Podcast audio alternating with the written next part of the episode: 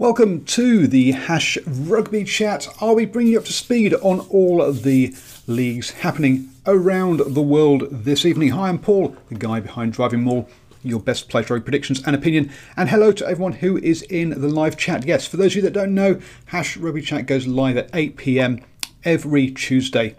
Uh, New Zealand time. So, if you're listening to the podcast or watching the replay, you can join us live and put comments in the live chat uh, for me.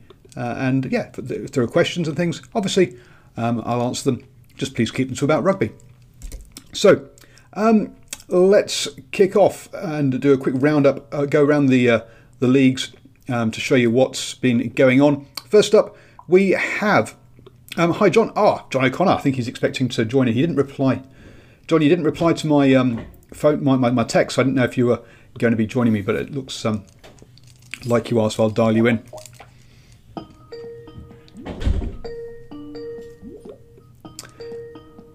So, Will, once, um, good evening, John. How you doing, sir? Okay, and yourself, mate? Good, thank you. Um, the uh, sorry, I didn't realise you were you, you were going to be available. So, um, but great of you to join us. Thank you.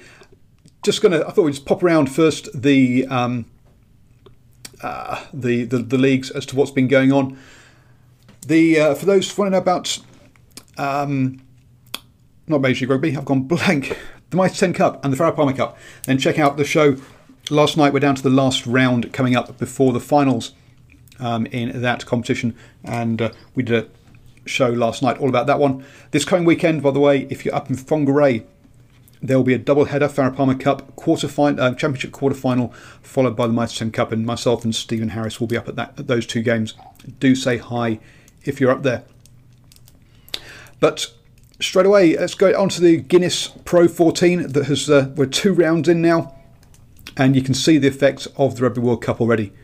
Um, teams like Ospreys, Zebre, Glasgow, who are heavily impacted by uh, uh, players off at the Rugby World Cup have lost both their games, whereas teams like the Cheetahs, who I don't think have anybody at the Rugby World Cup with South Africa, have won two, um, have a points difference of 71 already over two games. Um, wow. Running these competitions during the Rugby World Cup does add a bit of um, uh, a bit of uh, what's the word I'm looking for? A bit of guesswork about it. Mm-hmm. Um, teams like Leinster and Munster, who are used to fighting on two fronts, obviously um, with the European Champions Cup, they're doing well um, as mm-hmm. well. They've both won their games. Um, and teams and the Southern Kings, well, I'm not sure how much help you can give them because they've still lost both their games as well.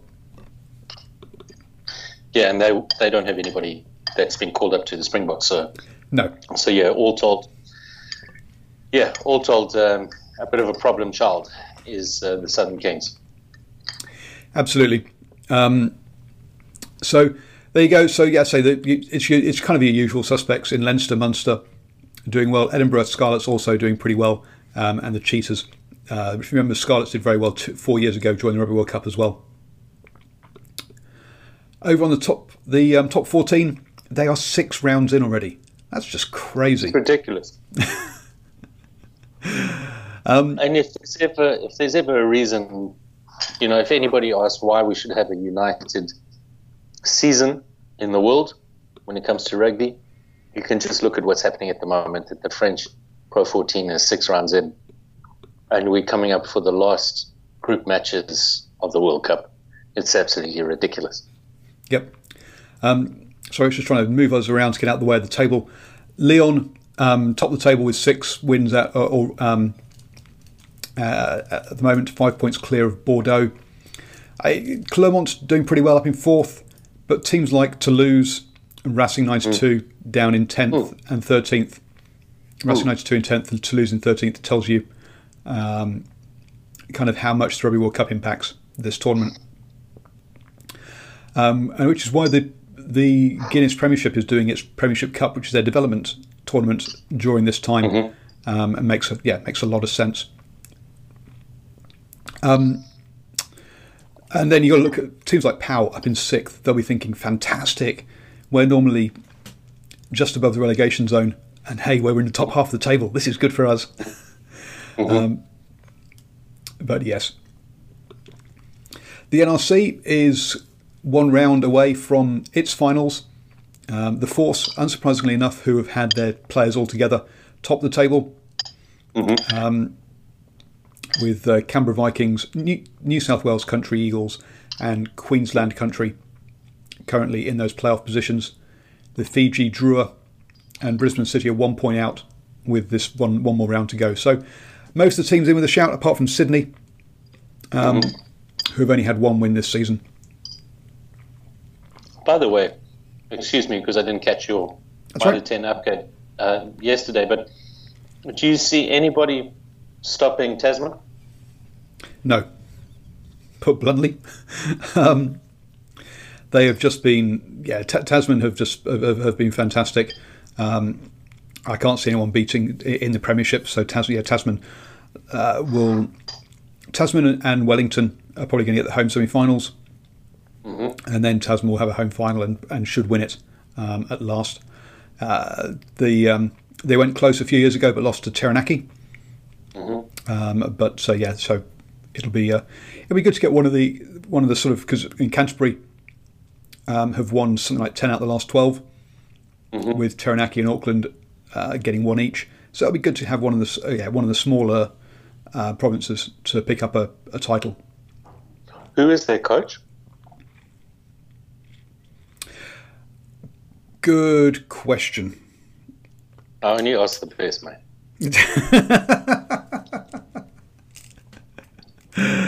Um, I've forgotten who their coach is.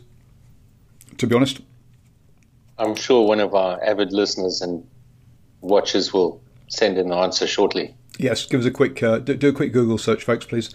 Um, and then in the championship, you've got Hawke's Bay and Bay of Plenty, who are one and 2 Um, Hawke's Bay have got to beat Tasman this weekend to hold on to that top place.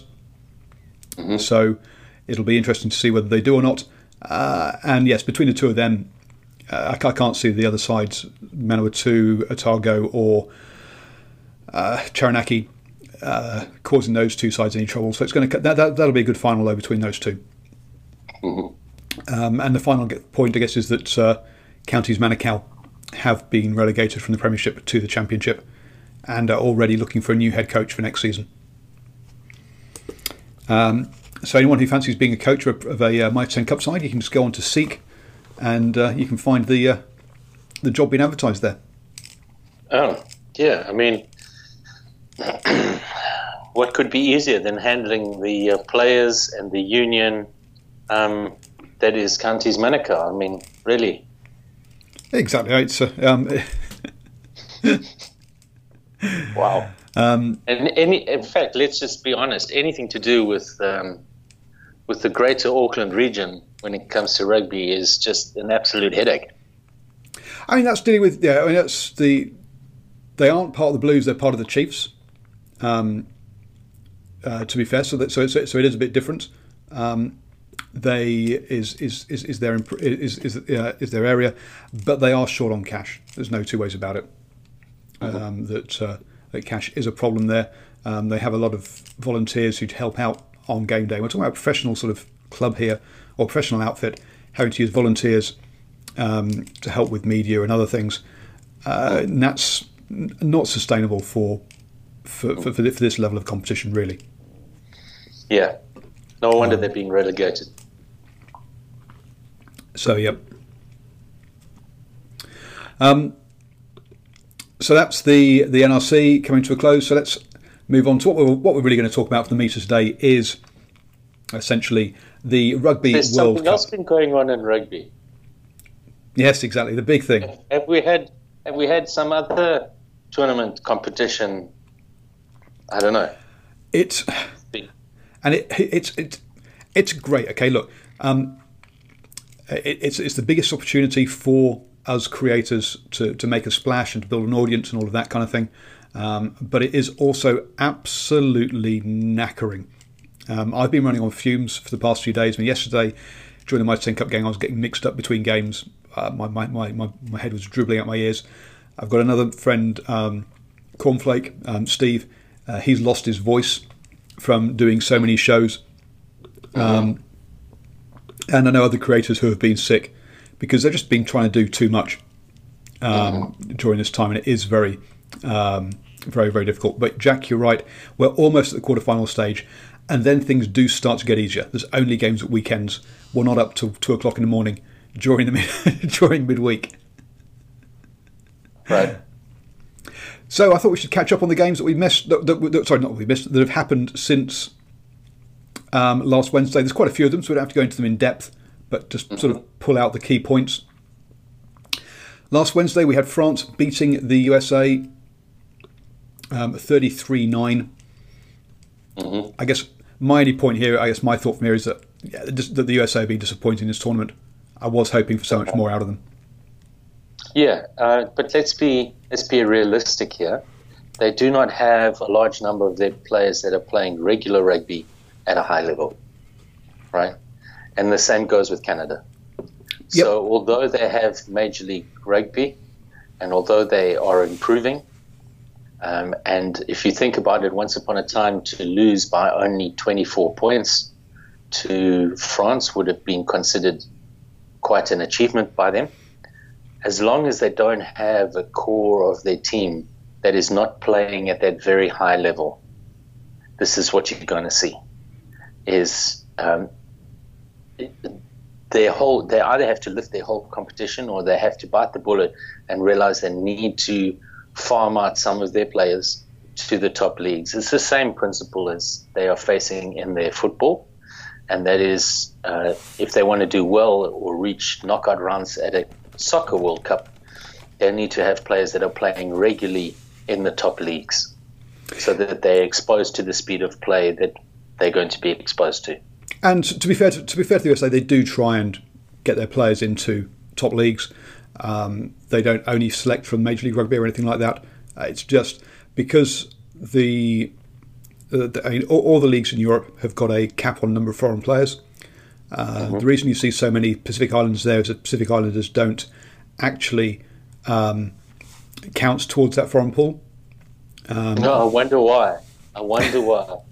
I wonder. Now, now there's, there's, there's, there's, there's two views, right? There's the there's there's the view that you're about to tell us that they about, but then there's also the other side of it is, look, it's they don't have the opportunity of earning a living at home playing this playing playing Yeah, this yeah. sport. So, yeah, No, no, I, I, I don't begrudge the players, right? And we shouldn't begrudge players who have an ability we, uh, to play. We, you know, um, good on them for providing for their families and for their future. But the two-facedness of uh, that kind of principle, where Pacific Islanders don't count towards the foreign quota, but players from New Zealand, South Africa, and Australia who have strong voting rights within the IRB, no, we'll count your players, right? Um, well, except I mean, a, a lot of yeah, those players have but got. be that, it, be that as it may, we, we never hold it against the players themselves. You can't. I mean, this is a, this is a profession, right? Exactly. So I mean, uh, um, I guess, and the only sort, sort of thoughts from the French point of view is that apparently the players' captain isn't isn't currently the coach's captain, and the captain and the coaches have fallen out, which is just such typical France In Um, the middle of a tournament, in the middle of a tournament. Exactly, the biggest.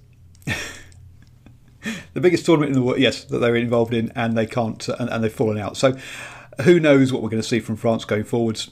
Um, as I've, as, as I say, it looks like They'll yeah. probably make it through the to the semi-final or something. Like in the midst of all this turmoil, they'll, you know, Yep. beware of whoever, whoever has to play them. Beware, they'll probably just pitch up and turn on the magic, and you go, "How do they do this?" And you'll just go, "It's the French. It is the French."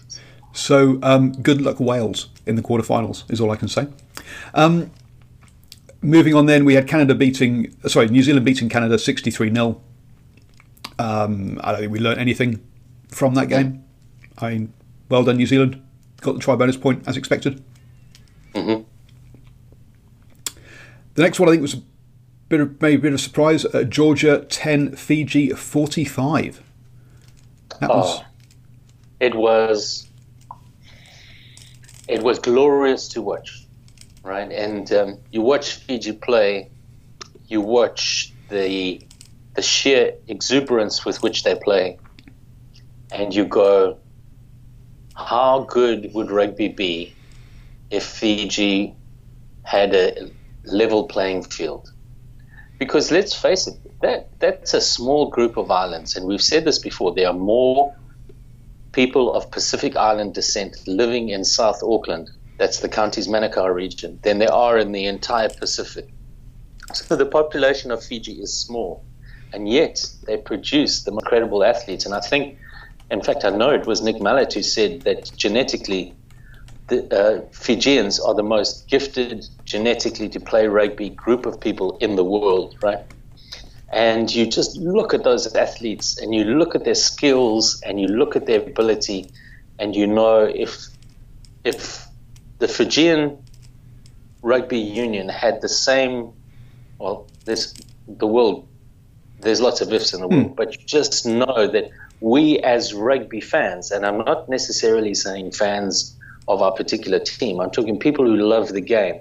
How blessed we would be if they had the same opportunities and the same resources, because they add so much to this game. They yep. bring so much to this game. And to see the contrast between the styles of Georgia and Fiji was just wonderful, right? Um, and it does show you that, I mean, Georgia has some serious athletes and some serious specimens, but it shows you that rugby is at its best and is at its most successful, so far as winning is concerned, when it is played with a focus on moving the ball into space by people who have the skills to move it into space. And that's what um, rugby is all about. I mean, rugby is about finding the space. At the end of the day, people say it's a collision yes. sport or, or, or whatever, but no, it's when played properly, it's about finding the space, um, exactly. and um, which is uh, kind of interesting. And one of the things that um, that that, that I that I found that interesting was that basketball was invented as something for rugby players to do during the off season. Um, and was a training way of, of, of and actually the, the guy who invented basketball um, uh, was, actually, was actually uh, was it was about it was about rugby, and so a lot of the movement and finding space that you find in basketball becomes relevant to rugby. Um, wow, did not know that. So, uh, and it's why when they actually when when they're talking about which players uh, of crossover players, everyone immediately thinks of NFL, but actually mm-hmm. in reality, it's the the NBA players um, who who are some of the some of the best some of the got the best sort of basic skills not base, or, or, baseline of skills for for rugby. Um, so yeah, so that's uh, that one. Um, yeah, um, Ollie Brown says yeah, good to see the Fiji scrum um, as well. And yeah, if you're going to play Georgia, you've got to hold up. You've got to at least be uh, yes. at least try and hold up your scrum because that's otherwise that's where they where they go, and that's what they did against Namibia. And I'm not sure if we've actually probably got that game coming up. Ireland versus Russia, 35 0. By the way, just, oh, just, just a final comment that by the end of that match against Georgia, it was um, it was as if the Fijians had reached their hand into that Georgian team's heart and just removed it and ripped the heart right out of them because they were scrumming the Georgian scrum by the end, right? And I know not all of that has to do completely with scrumming. It has to do with heart and and just seeing the game disappearing into the distance. But they really did a number on that Georgian team. And I think probably for the future of Georgian rugby, it's my, it's hard to stomach when um, when you see your team taken to the cleaners like that. But for the future of Georgian rugby, best thing that could have happened to them. It's it's something that Argentina faced up to, that they couldn't uh, expect to win, playing the kind of conservative keeping the score down rugby that they used to, yep. right? And and that led to them eviscerating Ireland in the in the last World Cup in the quarterfinals by just running running the ball magnificently. So I think probably the best possible outcome in the long term for Georgian rugby is to realize if they want to be a, a, a serious player in the rugby world stage, they need to look at moving the ball into space. Yeah, absolutely. Um, the and one of the things that uh, a, a, video that I'm going to be doing for my supporters, not this week but next week, we'll be looking at ways that I think the playing field between tier one and tier two could be um, evened out in, in a way that isn't just pure money. So, uh, if you want to become a supporter of the channel, there's a link down below. Um, drivingmaul.com forward slash Patreon, where I'll be, I say, where you can get access to those videos. Um, next up, Ireland Russia 35 0. Pretty much what we were kind of expecting. Um, Sexton was back in this game from memory. Uh, so I think that's probably be the, the, the, big plus for, for Ireland because they are going to need him when it mm. comes to the the quarterfinals. And he and his only other p- appearance before this, he was clearly injured uh, and, and not playing well. Any other comments on this one? I don't, I think that's pretty much. Yeah, I think I think it's. I mean, uh, there's a lot of focus on Conor Murray, and he is important. But I think that they are a very different team when Sexton is playing, because although his kicking is great and his, when I say kicking, both out of hand and full poles is great, um, his ability to control the game and to bring his outside backs into the game, um, and including that very dangerous winger who has such a good strike rate. Uh, what's his name? Um, Stockdale. Yes, uh, that one.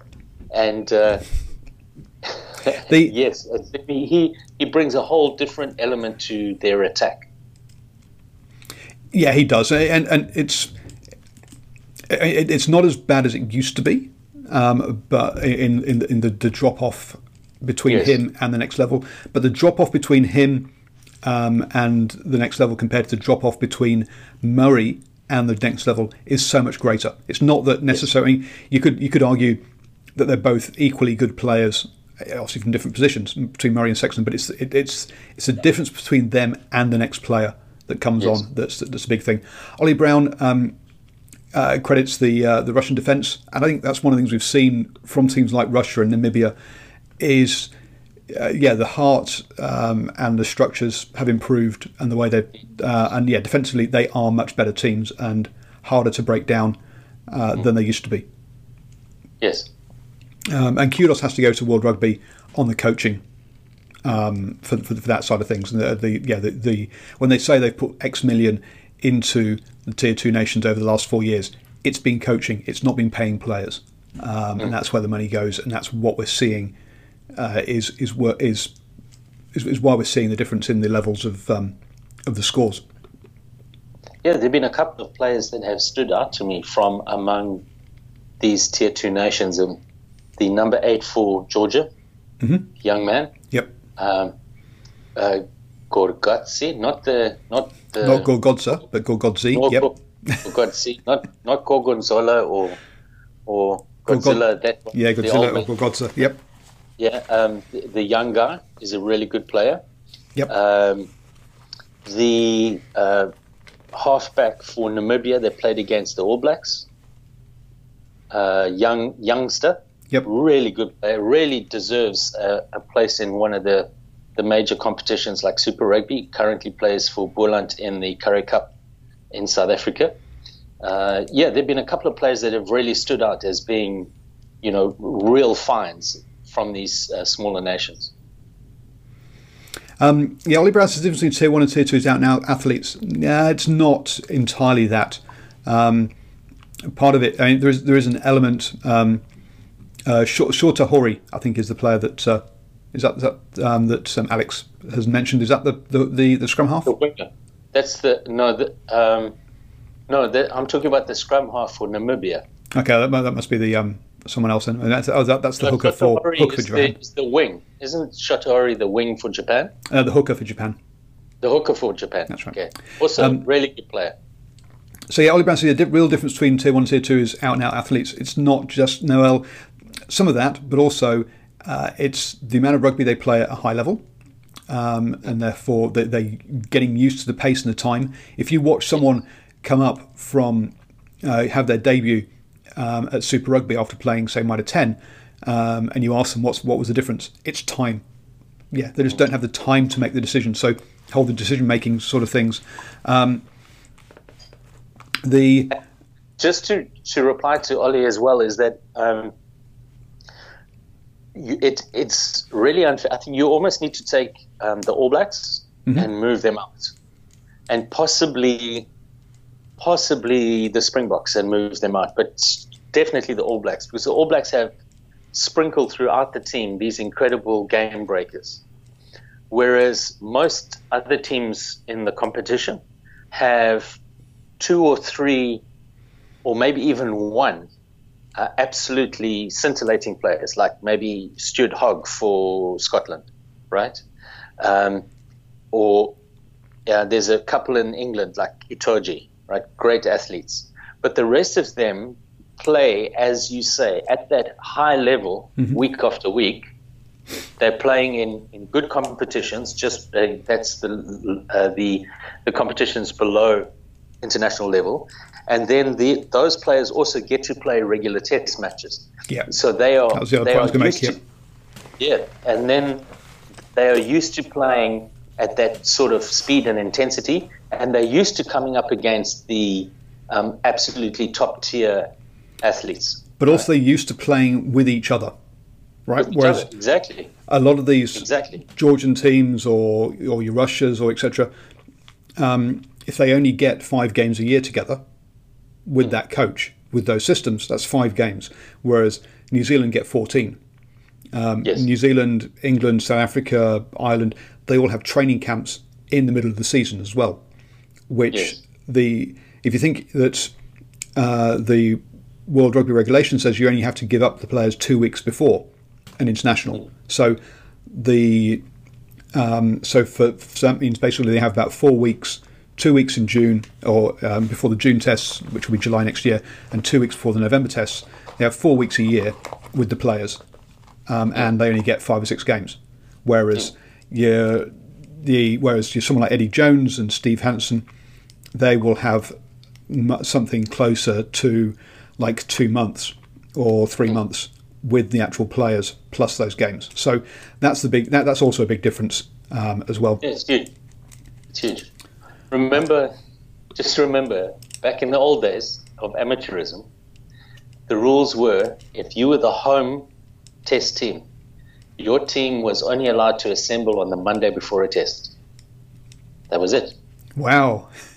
The, t- the touring team would have an advantage because they would have assembled before they left their home country and they would have had some practices and the tour and some warm up games and then led into a, the first test of the series. But the home team, the first time they would gather would be the Monday before the test. Wow. There we go. Um, so yeah, it, it, and it's moved on from then massively, clearly, as as, as as as we've sort of pointed out. Now then, South Africa forty nine, Italy three. But at the end of the day, it wasn't the score that everyone was talking about. It was the idiotic tackle by um, uh, by two Italian props. Um, from I, look, Wayne Barnes went through the, talked it through, and did, did everything properly. From what I understand, is you can only blame one person for an action, hence why only one of the players got a red card at the time.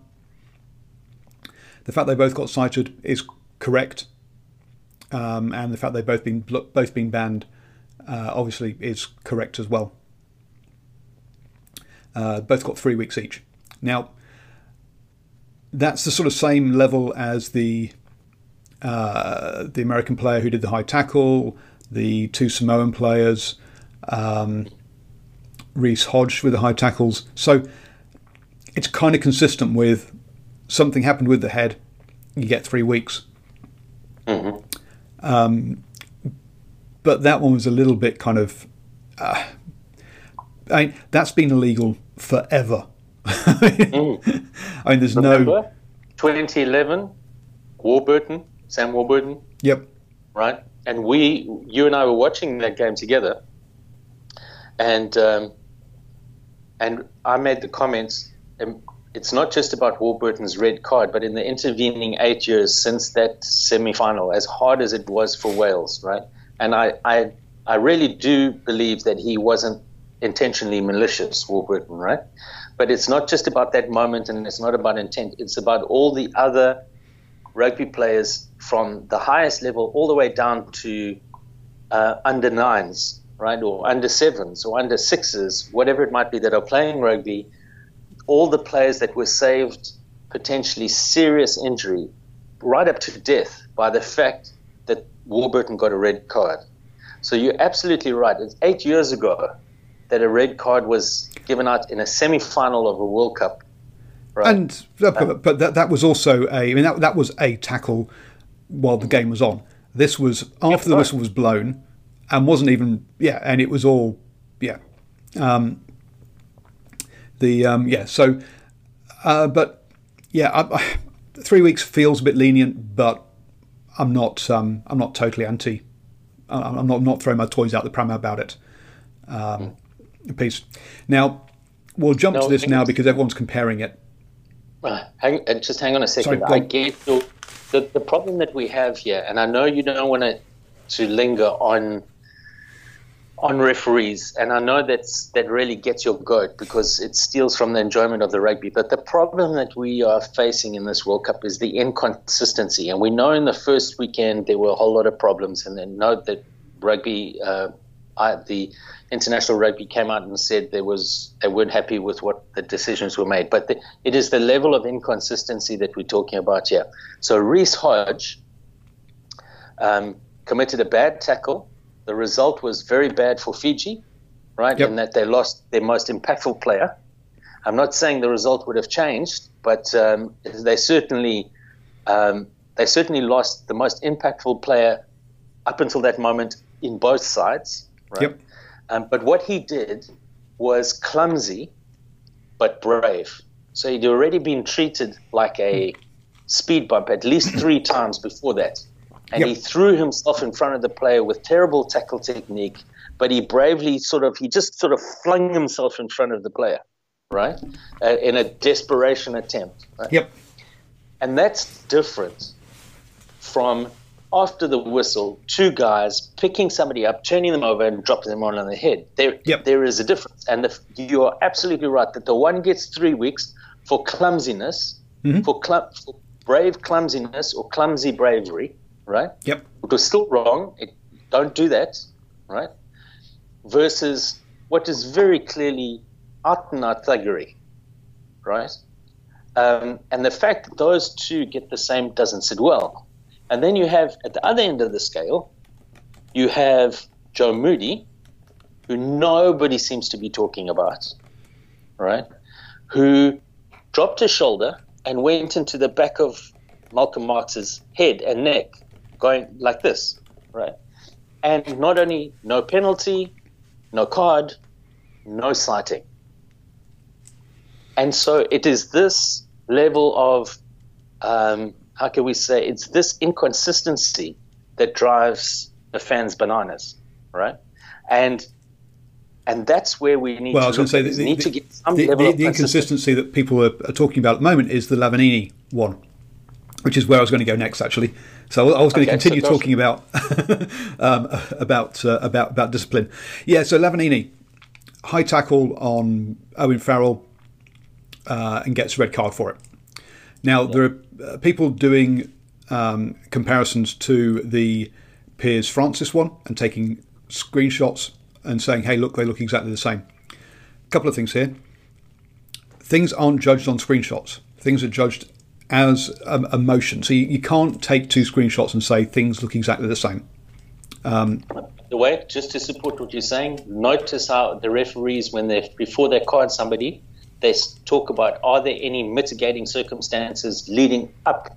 So what happened before this the screenshot is taken is very important. Is the player dropping? Yep. Right? Is the ta- player who gets tackled is he falling?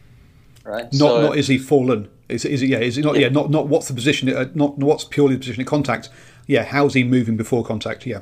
Um, um, now the whether you like it or not, the decision there was that, that the player that Piers Francis was tackling was was falling, um, and mm-hmm. that's what caused it. Now, you may disagree with that um, with with that uh, decision, but that was the decision. Um, whereas the decision for, for was that, that Farrell hadn't started. Uh, he just braced himself. He hadn't actually started dropping. Um, So, uh, so yeah. So that so that, so there, there isn't necessarily that inconsistency there. Um, Lavanini then went and got four weeks, which is more than somebody who deliberately picks one up and drops them on the head. Now, what you've also got to remember then is when they make the decision around the punishment, it's not purely on what happened, but it's also on Yeah. your rap sheet. Lavanini's Yes. rap sheet is as long as my arm. He's had Yes. he's the second most carded player in international rugby ever. He's the Yes. equal he's the equal most red carded player in international rugby ever, and he's still Yes. got a forty four percent reduction in his crime for good behaviour. Now Yes. he didn't get the full fifty. How he got forty four, I don't know. But anyone who's he shouldn't have got any reduction no, for he's, he's recidivist. He's a repeat offender, yep, right? And and you hit the nail on the head. And I'll go so you know this is not to um, to to blow my own trumpet here, but it's to point out the accuracy of what you were saying. Is you and I were watching this with my son, yep, and it wasn't five minutes before. It was probably about three minutes before the, that uh, tackle. I, I pointed Lavanini out to my son, and what did I say to him? Is said- that's he's he's a card I waiting to happen. Yeah, yes. I said that's a head case there. That guy is un, he's he's an absolute head case, right? And three minutes later, red card, right? So the fa- and I'm not an Argentine supporter, although I, I do enjoy Argentine rugby and I, I wish the absolute best for them. Um, but if I could know that, and he has this kind of rap sheet, I don't think the guy should have got any reduction because he's not learning, yep, right? It just now in the NFL they banned somebody for the rest of the season, right? It's going to cost the, the player millions of dollars. A player by the name of Vontaze Burfict, but he is a repeat event offender, and they reached the stage, and it turns out they called him in and they said, if you do this again, you're gone, and he's gone. Four games in, bad tackle, head down, hit somebody in the head, gone for 12 games, right? And it's cost millions of dollars. You shouldn't have got any reduction at all because you're not going to get him to stop doing what you've done before. yep. And he cost Argentina, he cost them dearly. Hmm. Oh, absolutely. It was was, game was over at that Yep. point. Yep, it was. But let's be clear here, folks. It's not World Rugby's fault. It's not the referee's fault. It's the players' fault that that game was over Exactly. Um, and we shouldn't. And, and so hence, and, and we need to keep the full red card deterrent to try and stop these, rather than letting the player be replaced after ten minutes just so we have a game to watch. No, no, no. We need to. Um, we, we need we need we need the proper deterrent around these sort of things. So I, d- uh, yeah, I, th- I think the red card is, is, is right. So, but so so it doesn't surprise me that Lavanini got more than those other two players.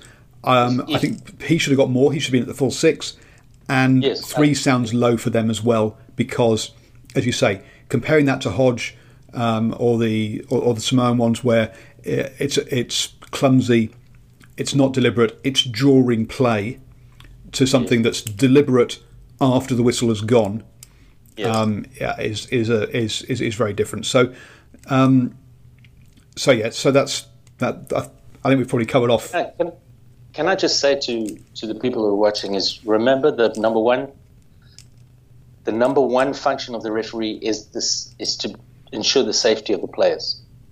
Hmm. The ref cannot protect Owen Farrell after he's been hit in the head. Obviously, it's occurred already. The point is protecting the players after that occurs by letting everybody know without question what is going to happen if they do that again. Right? Yep. So, and and it's more than that. It's not only the players in the in the rest of the 60 minutes that might be left of that game, so that they know, hey, if I do that and I hit somebody in the head, this is what's going to happen to me. It's not only there; it's all the rugby players around the world that will play in the match the the next weekend Yep. from, as we said about Warburton's tip tackle, right? Where from the very lowest to the very highest level, they know that that is unacceptable. And it's about saving all the people that receive tackles that are being tackled the next weekend and the coming weeks and months. So that's they are being saved by seeing that, and potential tacklers go, "Oh, I better get down," hmm. right? And the third thing that it does is there are mothers who are watching those games, and the mother sees somebody hit like that and get a red card.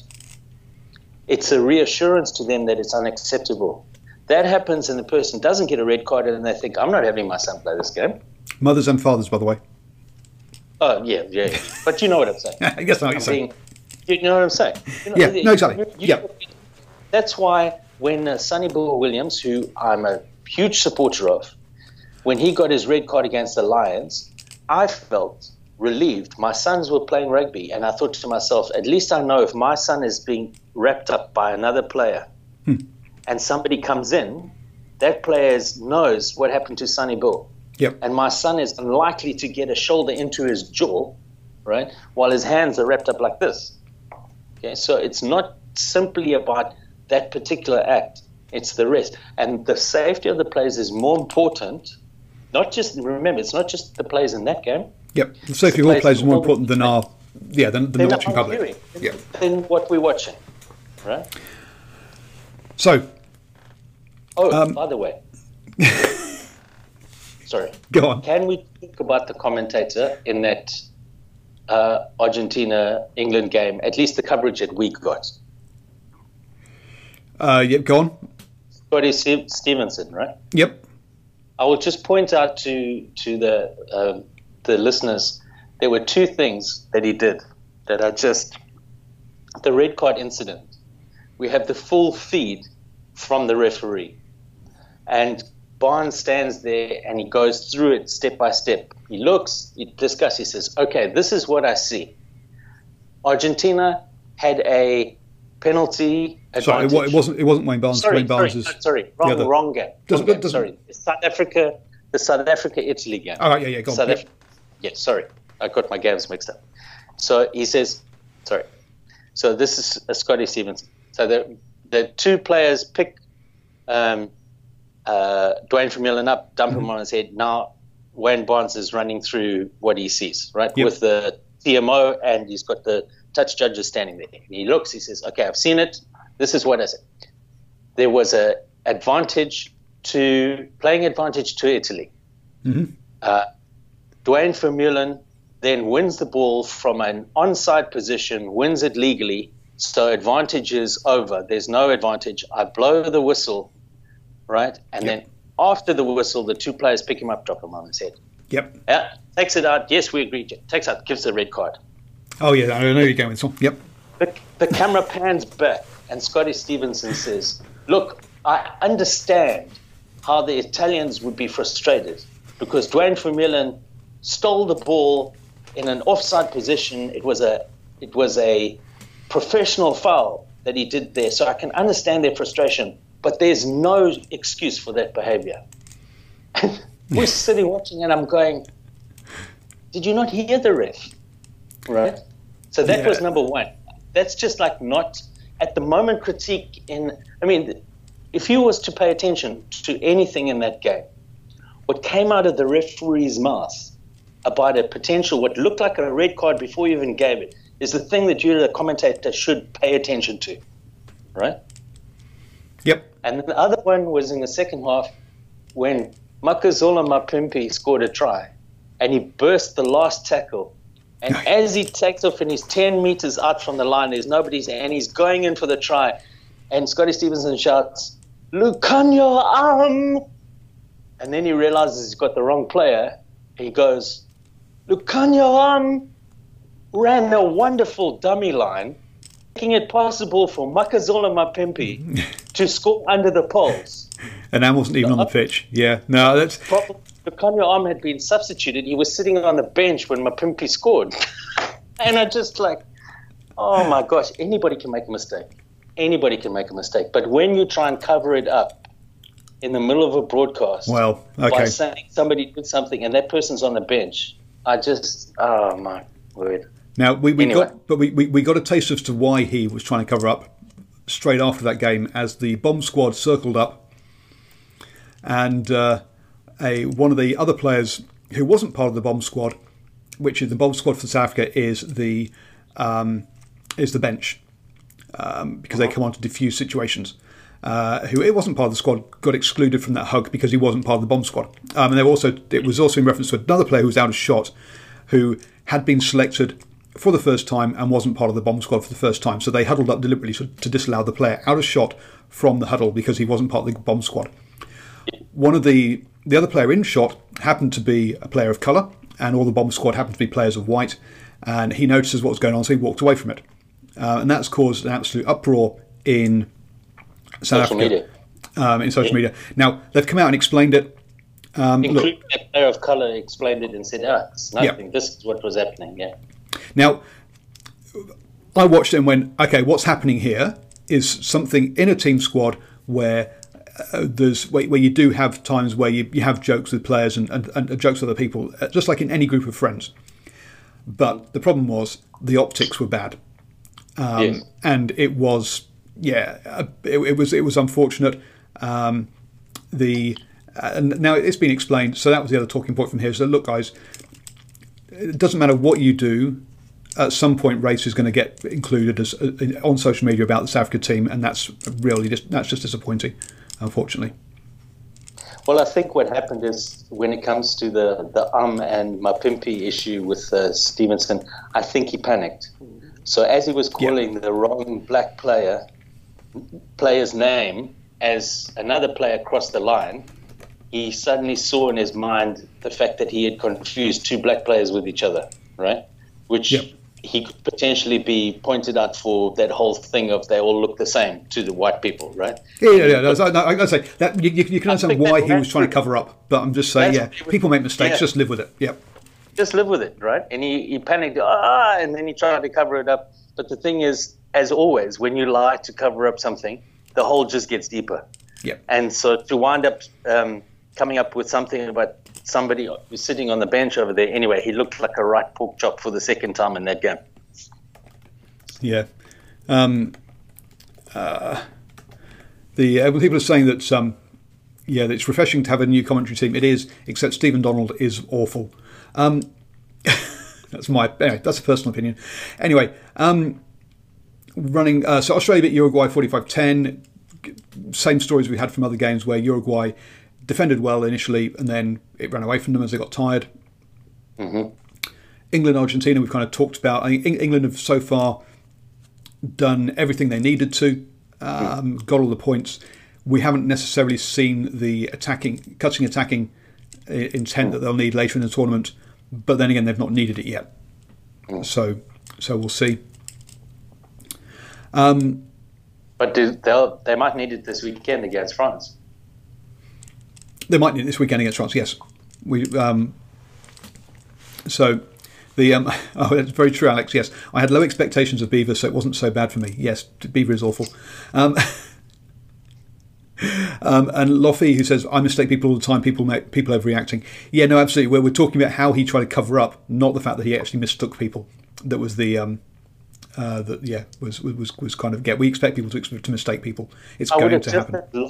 I would have just laughed off if he'd gone. Yeah. You can't. Um. Oh, I'm sorry. That's Makazole Mapimpi. Yes. Right. I would have laughed. Aha, that's quite fun. Right. It's the cover up that we're laughing at. And by and by the way, so far as Beaver is concerned, I don't blame Beaver at all, because how much commentating has Beaver actually done? Right. But but he's I mean, he's he's in there to be the insightful expert, and Yes, but but this is a skill, right? Yep. Commentating is a skill. The best ones in the world didn't start off as the best ones in the world, right?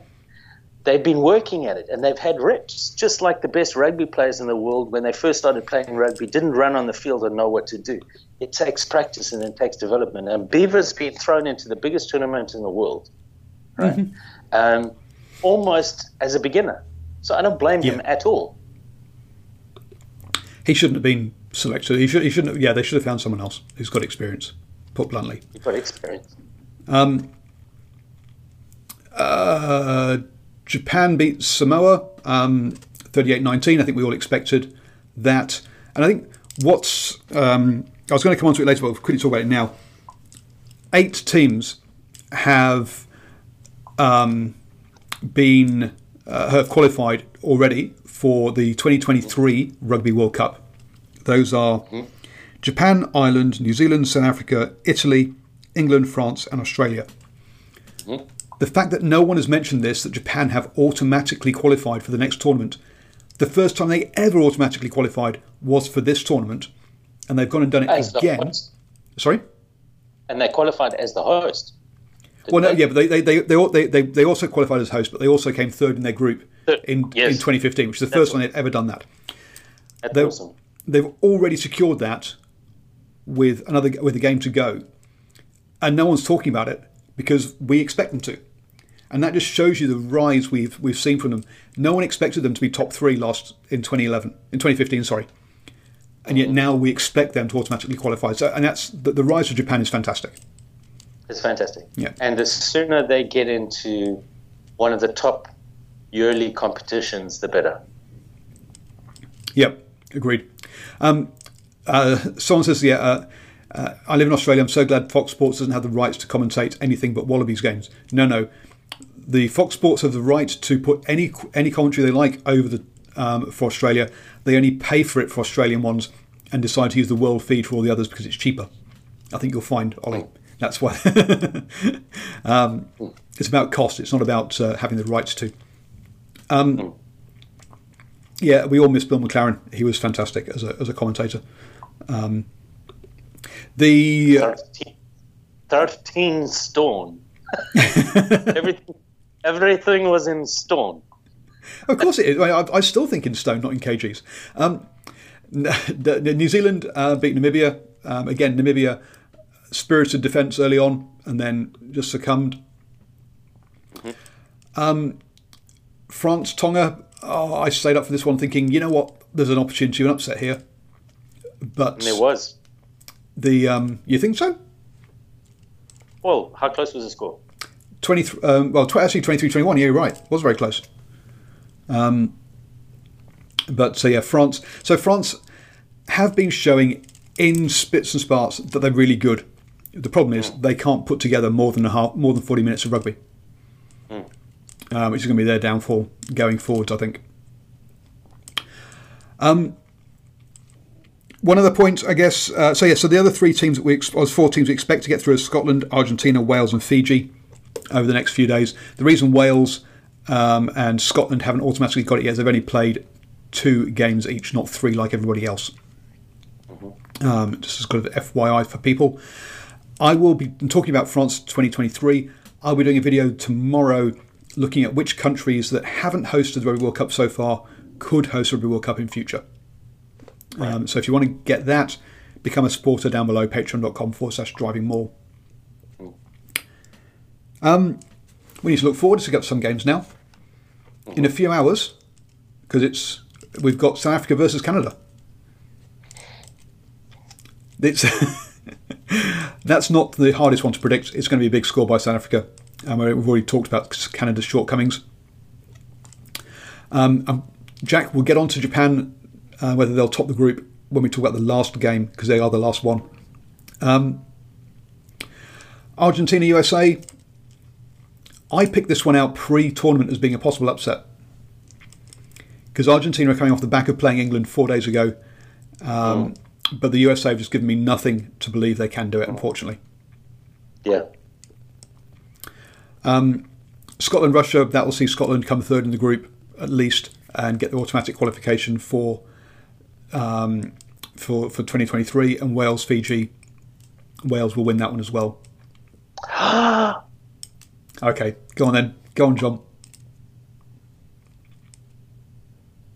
I think. Uh huh. That could be an upset.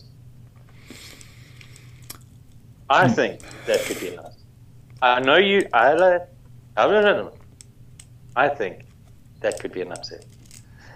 It, it, there's a lot dependent on it, but I do think that we could see an upset there. It all depends on uh, how rested and recovered the Fijians are, right? Um, but the way they scrummed against Georgia, the way their forwards were playing,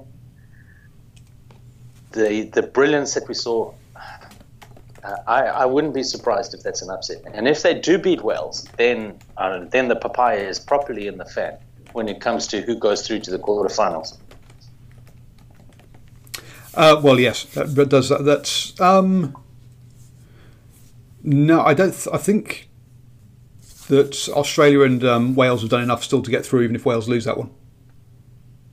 It depends on how much uh, Fiji win by. If they win with a bonus point, that's the, they still have a chance, right? So it all comes down to that. Anyway, be that as it may, there's there's my pick for a potential upset. Okay. Um, yeah. I, well, Wales, the Welsh defence is going to be just too smothering, in my opinion. Um, Australia will beat Georgia um, Yes. on, on the Friday. Uh, New Zealand will absolutely thrash Italy, Yes. um, and I think because I think we'll have pretty much a New Zealand first team for that as well. Um, with being a week out But from the quarterfinals. Sorry. It's good to see Brodie Retallick back. So I'm sure they'll give him another run. Yes, um, and it's, it, was, it was funny hearing people saying that Jordie was or wasn't a uh, an option at um, at ten. um, yeah, people having different opinions there. Um, the um, England versus France. Okay, um, yes, France having issues around their captain, who's fallen out with their coaches. Uh, but I, I, we've just not seen enough from France to put together more than half of rugby, whereas England are putting together full full full games of rugby, and that's going to be the Yes. difference between those two, Yes. basically, at the end of the day. Um, so France could, Still, I still think that France is da- is very dangerous in a knockout position. Yep. In a knockout game, right? But to me, the one team that seems to have their number, uh, it, that team in the white jerseys just seems to suck the life out of them. As much as the black jersey inspires the French, they seem to go all limp wristed when they uh, when they they come up against the English. the we will um, yeah so we'll have a look at yeah but th- that's one of the two games to watch this weekend though I think one of the top two games is England France Yeah. even though I can't see France winning it um, they, they are a dangerous team um, Ireland v Samoa um, will be a uh, yeah Ireland win um, it'll be interesting to see what state uh, Sexton's in for that one and whether he survives it because that'll that'll decide how they go in the quarterfinals if they make it. Um, Namibia Canada should be um, that should be an interesting one actually. It's their final game. It's their it's their Rugby World Cup final. Um, yes. I'm expecting Namibia to beat Canada in that one, even though they're the lower ranked team in the world standings. Yes. and I think that'll be great for Namibia, Namibian rugby to get a win. Um, USA. If you think about Namibia went through, Namibia played South Africa and then New Zealand within the space of less than a week, yep, right? That's a hell of a demand. I mean, the South African forwards are, I think we've spoken about that, they are probably the most gnarly, damaging group of forwards in the competition. Right, and then after that, to be served up to the New Zealanders within less than a week of recovery, it's a hell of a it's a it's the toughest two game stretch that any team has had in this competition by far. Um, yeah, it's the, the top two. Um, just having a quick look at Pool D. Now, if, if Fiji win with a bonus point, they would go on 12 points. Um, now, um, Wales should beat Uruguay with a bonus point, so that should get them back above them. And Australia should beat Georgia, so that should mean that Fiji won't go through, even if they do beat Wales. But it is a possibility. Um, USA Tonga coming into this, you'd have said USA were the favourites for this one, but having seen them both play out this tournament, Tonga um, look the more dangerous, um, and I'm backing Tonga to win that one. Um, Wales Uruguay we just talked about, and then the game of the weekend, Japan Scotland. Um, obviously, watch England France, watch Namibia Canada. I think that'll be good. Um, and the uh, but Japan Scotland is a game you cannot afford to miss. Yeah. Um, the bookies have take have have I got Japan at three dollars and five cents. It's now they're now down to two dollars, um, which gives you an idea as to what the bookies think. I think Scotland are still favourite are still favourites from the bookies' point of view, but um, yeah, I'm I'm backing Japan at home to upset Scotland. I think so too. I do. Um, remember Yeah. that whilst Scotland have rested, I have we actually seen the Scotland lineup yet for? I'm trying to think if we have or not for against Russia uh, on Wednesday. So yes, it has been it has been announced. Um, now I think they've basically rested everyone they can for that Russia game, but even so, some of those players will have to go back to back over four days before playing Japan um, because you've only got 31 players there. You can only rest eight players out of the match day 23.